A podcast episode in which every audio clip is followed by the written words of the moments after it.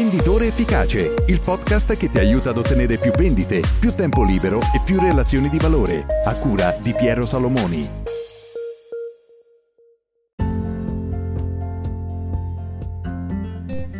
Ciao, benvenuto in una nuova puntata di Venditore Efficace. Oggi per la rubrica delle buone abitudini parliamo di questa buona abitudine, quella di non fare supposizioni. Una frase semplice e diretta, molto però pratica e utile nel nostro lavoro di commerciali, venditori, agenti di commercio ed imprenditori.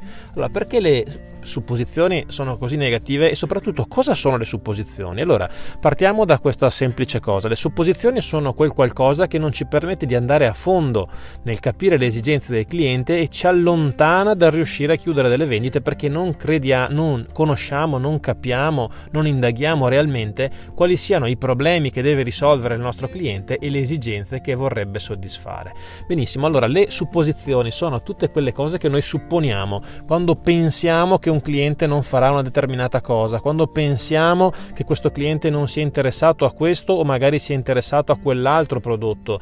Pensiamo, supponiamo che il cliente abbia un posizionamento di prezzo basso e quindi sia interessato solamente a prodotti economici. Ecco, perché ehm, succedono, perché riflettiamo in questa maniera? Perché facciamo le supposizioni. Allora, generalmente le supposizioni vengono eh, create da ognuno di noi eh, a valle di una serie di esperienze. Quindi ci capita che incontrando un cliente, due clienti, tre clienti con determinate caratteristiche, la trattativa, l'incontro, eh, la relazione evolva in una certa maniera e quindi noi creiamo in maniera inconscia una regola. Quindi vediamo il cliente che entra e ci dice guardi ho solamente 5 minuti, dobbiamo fare in fretta. Dopodiché quando noi stiamo spiegando e argomentando il nostro prodotto lui continua a guardare l'orologio e dice guardi noi abbiamo già i nostri fornitori mi faccia una cortesia mi mandi una mail con il preventivo così lo valutiamo. Dopodiché nell'abitudine del venditore c'è quella di seguire questo iter mandare un preventivo il cliente non risponde più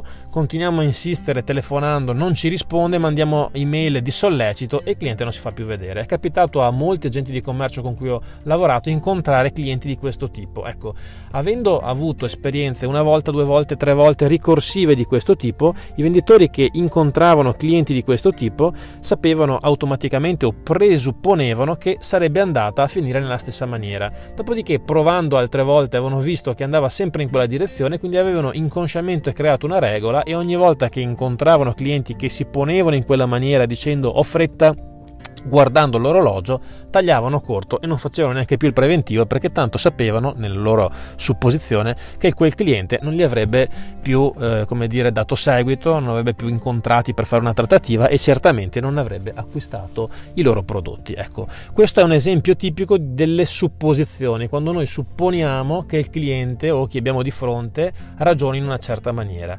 Questo è un errore grandissimo perché dietro a questo si nascondono n cose cioè il cliente probabilmente si approccia nei nostri confronti con fretta, con eh, arroganza, senza darci attenzione per una serie di motivi che possono essere la reale fretta, possono essere non avere interesse nel nostro prodotto o non aver realmente capito quale possa essere il vantaggio del nostro prodotto o magari aver fissato un appuntamento già senza avere un interesse reale. Ci sono n modi invece per capire se è realmente interessato o per eh, definire e dare dei contenuti prima di incontrare il cliente per far sì che nel momento dell'appuntamento abbia già degli strumenti per capire quanto sia interessato ad approfondire questo prodotto. Ecco, questo è un esempio di supposizioni. Quindi, come facciamo a eliminare le supposizioni e qual è la strada giusta? Allora, la strada giusta è quella di non fare delle supposizioni, non ipotizzare, pensare, ma fare delle domande. Fare delle domande al cliente per capire realmente quali siano gli elementi di suo interesse e come in qualche maniera presentare il prodotto giusto che possa soddisfare le sue esigenze. Ecco, per questo ti voglio parlare di un metodo infallibile che io utilizzo da tempo che consiste fondamentalmente nel non eh, fare delle supposizioni prima di incontrare il cliente, ma partire dagli elementi che si conosce di questo cliente, quindi analizzare ad esempio il sito internet, eh, chiedere ad altre persone che lo conoscono, quindi farsi una panoramica, un'idea di quali siano le informazioni che conosciamo di questo cliente. Dopodiché fare una serie, una scaletta di domande da porre al cliente nel momento dell'appuntamento. Quindi è molto importante prima di incontrare il cliente avere una scaletta di domande per capire relativamente a quello che si potrebbe supporre se realmente il cliente ha un determinato interesse oppure non ce l'ha, quali sono i suoi eh, reali problemi momentanei, quali sono le sue esigenze e quant'altro. Quindi fare questo elenco di domande può essere estremamente importante per avere un filo logico, un filo conduttore durante l'appuntamento.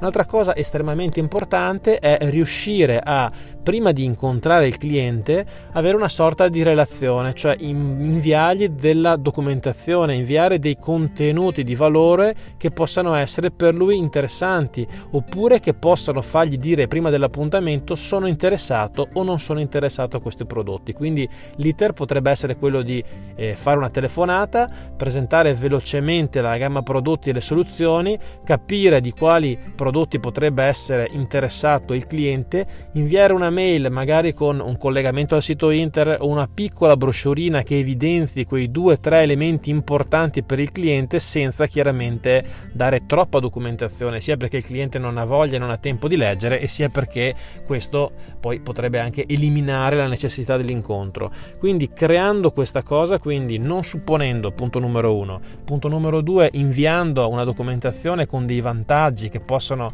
far emergere il reale interesse del cliente e poi fare un incontro neutro in cui si entra senza delle supposizioni ma si fanno una serie di domande capire le esigenze e quelle che sono le problematiche che il cliente vuole risolvere. Ecco, questo è un metodo in tre passi abbastanza semplice, poi ti ricordo che ho anche sviluppato una scuola online, la Sales Business School, dove per ognuno di questi temi che trattiamo nel podcast ci sono delle specifiche lezioni, circa di un'ora ognuna, dove approfondiamo veramente questi temi e abbiamo degli esercizi pratici che ti permetteranno di superare tutti questi blocchi e diventare veramente efficace e raggiungere più obiettivi nel tuo lavoro.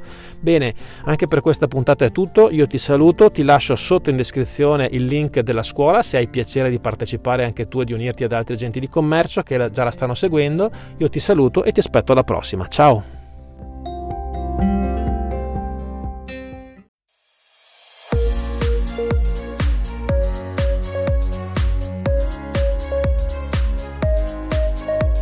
Venditore Efficace, il podcast che ti aiuta ad ottenere più vendite, più tempo libero e più relazioni di valore, a cura di Piero Salomoni.